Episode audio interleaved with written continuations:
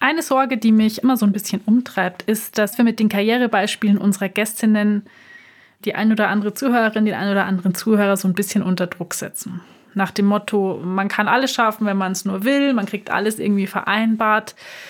Und ähm, umso mehr freue ich mich, dass in dieser Folge neben ganz vielen spannenden Sätzen dieser hier gefallen ist. Natürlich wäre es mir das Liebste. Ich könnte diesen Satz unterschreiben und sagen, ja, man kann alles schaffen, man muss es nur wollen und so.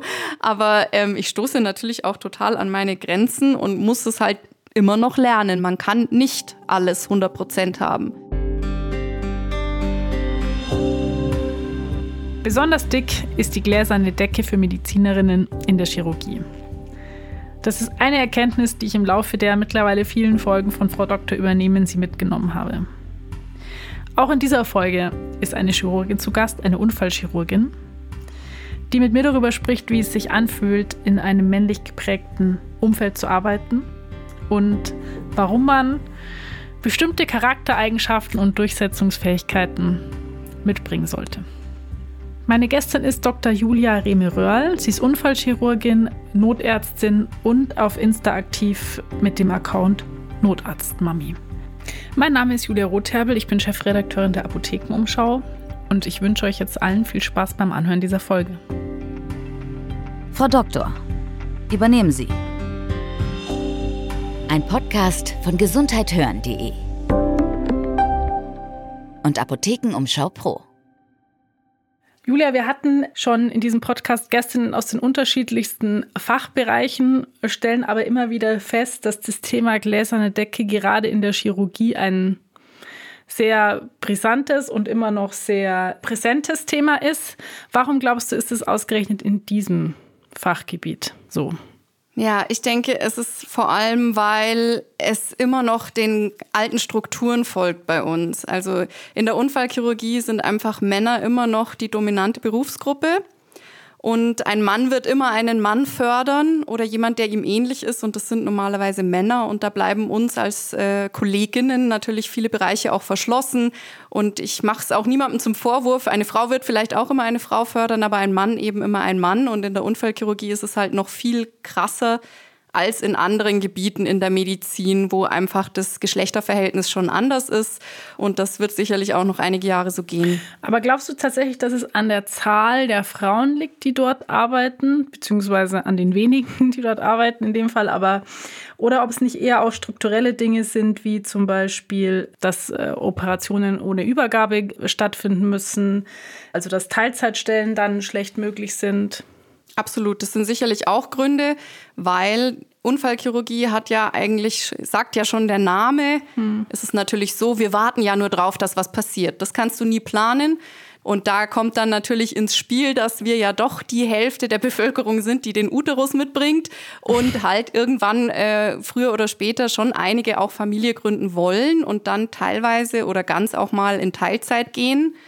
Und das mhm. ist natürlich in der Unfallchirurgie auch was, was noch sehr verpönt ist und noch etwas schwierig zu organisieren ist, weil es eben auch dieses ist, ja, man, man weiß ja gar nicht, wann, wann ist jetzt, wann startet die OP, weil ich warte ja nur drauf, wann kommt der nächste Schockraum. Und wann, wann fängt dann die OP an? Oh, ist 17 Uhr, ja blöd. Ich habe aber nur Kinderbetreuung bis 17 Uhr. War dir das denn bewusst, als du dich für diesen Fachbereich entschieden hast? Ja, da muss man sagen, ich bin äh, sehenden Auges da reingerannt, sage okay. ich jetzt mal. Mein Vater ist auch Unfallchirurg.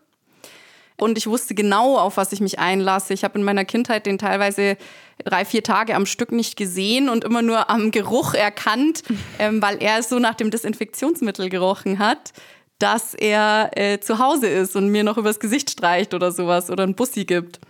Ähm, deswegen verbinde ich auch mit Sterilium, was ja viele sagen, das ist ja dieses Desinfektionsmittel, das klassische, wo viele sagen, äh, hier riecht's nach Arzt. Mhm. Für mich ist das ein ganz nach Papa. vertrauter Heimatgeruch, sage ich jetzt mal. Ähm, genau, und deswegen wusste ich genau, auf was ich mich einlasse und sah es auch überhaupt nicht ein, als junge Studentin und Berufsanfängerin mich in irgendeine andere Nische drängen zu lassen. Mhm. Ich wollte immer was mit meinen Händen machen und das war mir ganz wichtig. Also mir war immer klar, operativ muss es sein und ich habe mich da auf gar keinen Fall von abbringen lassen, nur weil jemand sagt, es ist nicht möglich, sondern ganz im Gegenteil, wenn mir jemand sagt, irgendwas ist nicht möglich, dann ist es für mich so Ansporn, dir zeige ich es jetzt aber Es mhm. ist möglich und ich schaffe das. Ich bin so cool, ich schaffe das schon. ja, aber natürlich ist es auch was anderes mit Anfang äh, 20 ähm, mhm. und auch ohne Partner und dann einfach die Fähigkeit oder die Möglichkeit haben, den ganzen Tag dort zu operieren und zu arbeiten. Oder jetzt mit Kleinkind mhm. und äh, zwei Personen, die man organisieren muss mit Diensten. Mein Mann ist nämlich auch Unfallchirurg und mhm. es ist anders bisschen, als man denkt mit Anfang 20, natürlich. Julia, du arbeitest in der Klinik, du hast eine Familie und du fährst Rettungsdienst. Das hört sich jetzt so alles zusammen nach recht viel an. Hast du irgendwann mal drüber nachgedacht, den Rettungsdienst aufzugeben? So aus Zeitgründen. Ja, ganz im Gegenteil. Notarzt fahren ist das, äh, da fange ich an zu strahlen. Das ist das, was mir echt äh, viel zurückgibt und einfach super viel Spaß macht, weil es so ein abwechslungsreicher Job ist. Mhm weil man auch äh, schnell Entscheidungen treffen muss und zwar aber auch versierte Entscheidungen unter Druck irgendwie und auch dieses Zusammenspiel mit anderen Fachdisziplinen, halt auch mal mit der Wasserwacht, eben mit den ganzen Sanitätern aus dem Rettungsdienst sowieso. Da gibt's ja auch die verschiedensten Teilnehmer, sage ich jetzt mal, oder Anbieter. Mhm. Ähm, nicht nur das Rote Kreuz, sondern eben auch die anderen, die da äh, mit eine Rolle spielen. Dann auch Polizei immer mal wieder. Die ganze Blaulichtfamilie einfach, die da mitwirkt. Und noch dazu ist es natürlich ein Setting, in dem ich mich auch ähm, verwirklichen kann, sage ich jetzt mal, weil ich da genau das mitbringe, was es braucht und genau das halt auch einsetzen kann, wozu ich geschaffen bin oder was ich gerne machen möchte und auch das Feedback dann bekomme, das war gut so und ich kann dort Teamleader sein und es sind nicht so krasse Hierarchien und trotzdem kann ich Verantwortung übernehmen und mich da voll einbringen und ja, das ist einfach äh, gnadenlos schön. das heißt, du lernst dann da auch viel, was du in der Klinik vielleicht irgendwann brauchst. Ja, beziehungsweise ich, ich hoffe, das da halt ähm, auszubauen oder man sollte das halt auch mitbringen, wenn man Notarzt sein soll, ähm, weil man muss es halt auch machen und man muss es auf Knopfdruck machen, sofort. Nachts um drei geht plötzlich der Piepser, äh, Massenanfall von Verletzten, irgendwie Crash mit drei Autos oder so. Du musst jetzt performen. Mhm. Du kannst dich nicht erst sammeln und solche Sachen. Und dieses auf Knopfdruck irgendwas machen, das kann man da natürlich schon trainieren, aber du musst es auch in dem Job natürlich sofort delivern, wie es so schön neudeutsch heißt. Also du kannst da dich nicht in der Klinik kann man sich vielleicht in manchen Fällen noch mehr ausprobieren und jemanden fragen. Draußen auf der Straße bist okay. du alleine und musst es dir auch zutrauen und können. Und das ist halt, warum es ich so gern mache. Aber eigentlich ist es so, ich würde das natürlich auch gern mit mehr Verantwortung und so weiter und so ein bisschen wie ein Teamleiter oder sowas würde ich natürlich auch gern in der Klinik machen. Aber das geht halt nur in den Strukturen, wenn ich halt dann auch strukturell aufsteigen würde.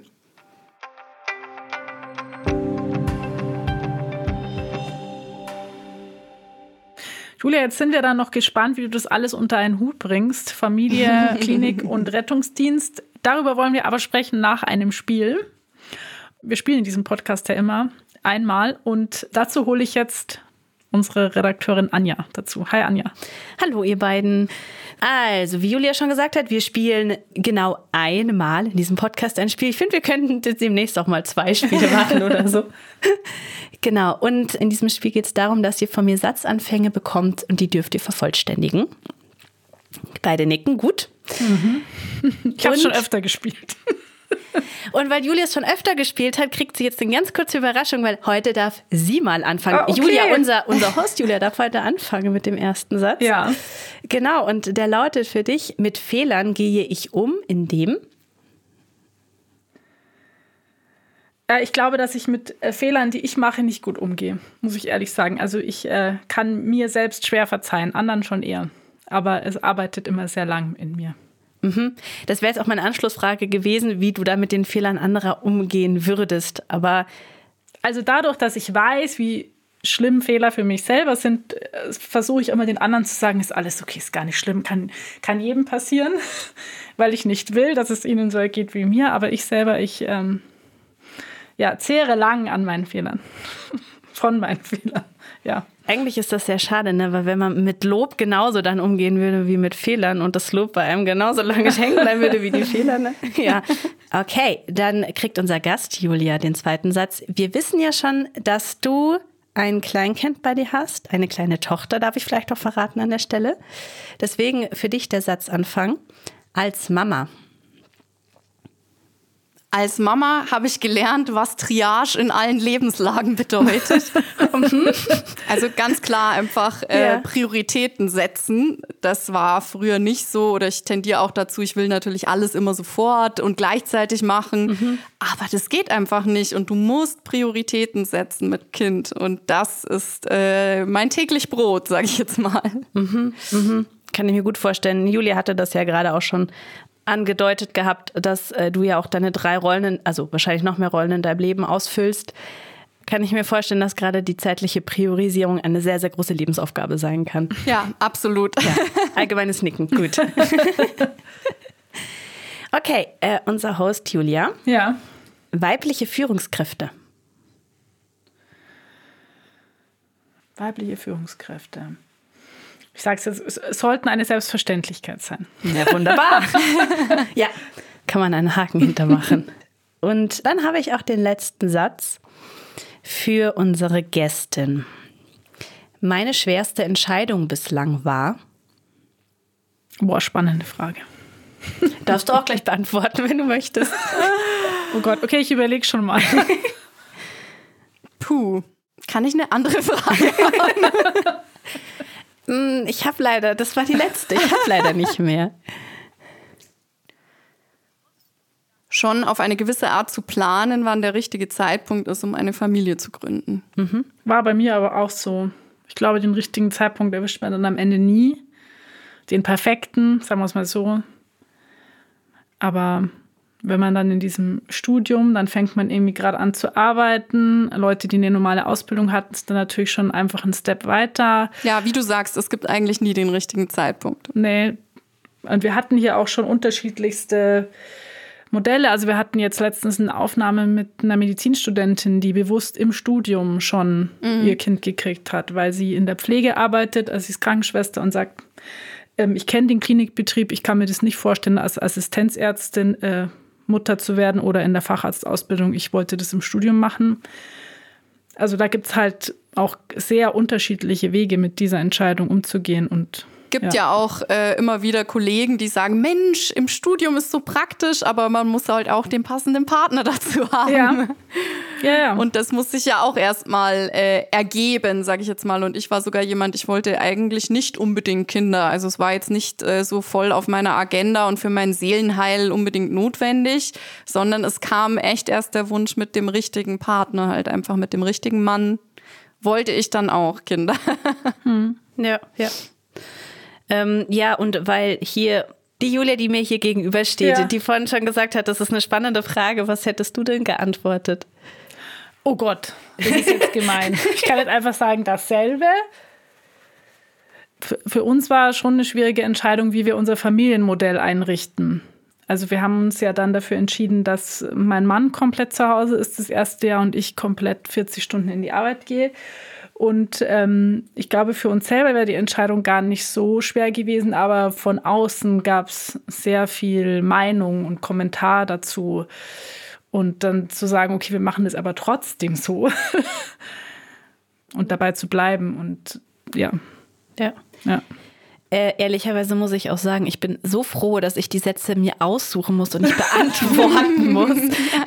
Alles klar, dann haben wir ja hier viereinhalb Sätze, sage ich jetzt mal, äh, beantwortet, nachdem wir den Satz zweimal hatten.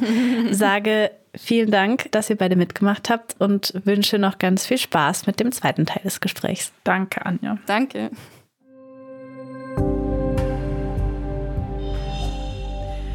Julia, ich habe ja jetzt mit der Frage schon beantwortet, wie wir, also wie meine Familie das ähm, organisiert hat, Arbeit und Familie und Kleinkind und so. Wie organisiert ihr das? Ja, das ist so ein bisschen ein Spagat. Mhm. ähm, es ist natürlich auch äh, dadurch etwas leichter, dass ich Teilzeit arbeite und eben nicht Vollzeit. Und wir haben hier eine ganz normale ähm, Kita am Ort, äh, wo die Kleine hingeht.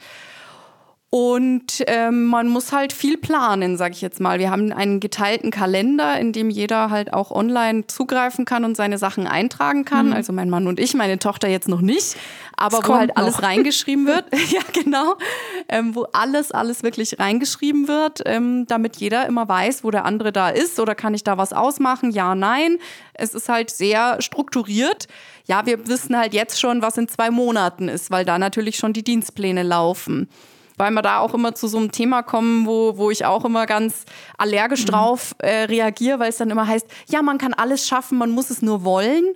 Äh, nee. Mhm. Es hilft alles nichts. Du kannst es noch so sehr wollen und alles mitbringen, aber manchmal stößt du an deine Grenzen, weil es eben nicht um organisierbar ist oder nicht umsetzbar ist. Oder jeder, der Kinder hat, weiß halt auch, du planst alles perfekt und dann plötzlich hat sie irgendwie Durchfall, Erbrechen, oder Fieber oder sowas. Das kommt bei kleinen Kindern so schnell. Trotzdem kannst du dann nicht deinen geplanten Badeurlaub sofort antreten oder so. Du musst halt echt flexibel bleiben. Aber das ist halt auch diese gnadenlose Effizienz der Frauen. Das, das geht schon. Aber musstest du es denn lernen? Also bist du erstmal mit einer anderen Anspruchshaltung reingestartet, also überall 100 Prozent und jetzt teilst du es dir auf oder hast du das von Anfang an äh, ganz gut hingekriegt? Natürlich wäre es mir das Liebste. Ich könnte diesen Satz unterschreiben und sagen, ja, man kann alles schaffen, man muss es nur wollen und so. Aber ähm, ich stoße natürlich auch total an meine Grenzen und muss es halt immer noch lernen. Man kann nicht alles 100 Prozent mhm. haben. Im Gegenteil eben, ich muss halt immer wieder Abstriche machen und neu re-evaluieren und gucken, was ist jetzt gerade das Wichtigste, was will ich jetzt und kann halt nicht immer überall 100 Prozent geben.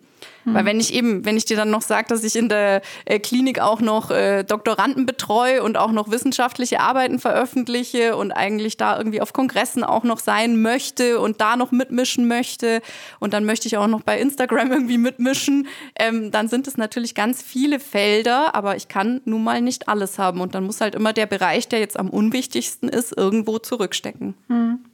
Das finde ich total schön, dass du das jetzt so, sagst, weil ich habe immer so ein bisschen Angst in diesem Podcast, dass wir auch so das Bild eben genau das Bild vermitteln, so ungefähr. Du kannst eigentlich alles, wenn du es nur willst, ja. Ja. Das wäre jetzt vielleicht auch eine ganz schöne Überleitung zur letzten Frage, die ich mir überlegt habe, weil es tatsächlich auf den ersten Blick so klingt, als würdest du eben sehr viel schaffen. Du wirkst ja auch sehr engagiert.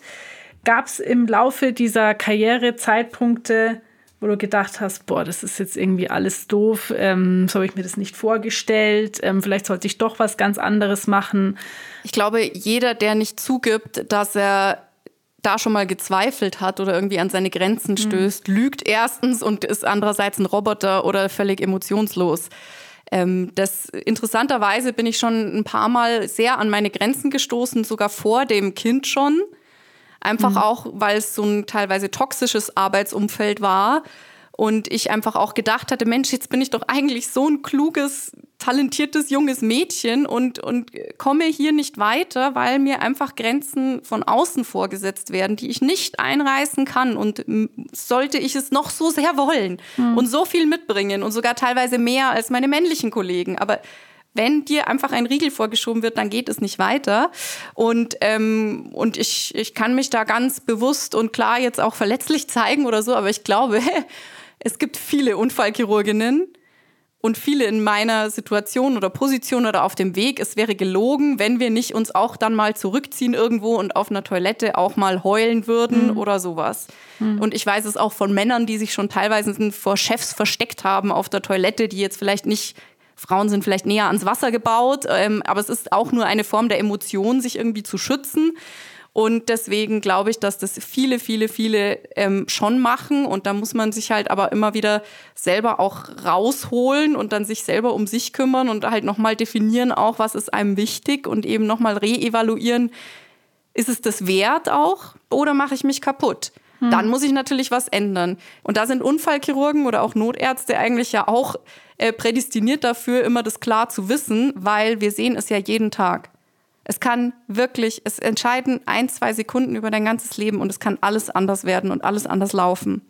Und deswegen macht man sich das dann immer wieder bewusst und mhm. dann findet man einen Weg, da auch wieder rauszukommen. Julia, vielen Dank für diese Ehrlichkeit und für das gesamte Gespräch. Danke, dass du unsere Gästin warst. Ja, ich sage vielen Dank für die Möglichkeit.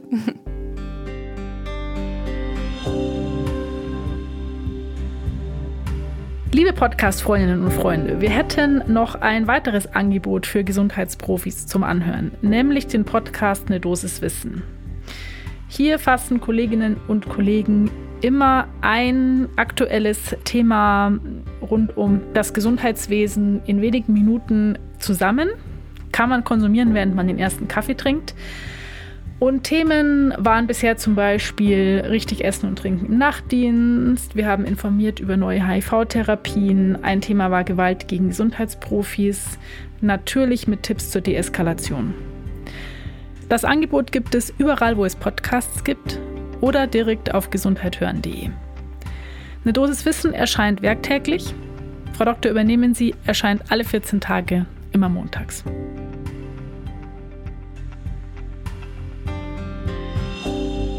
Ein Podcast von gesundheithören.de und Apothekenumschau Pro.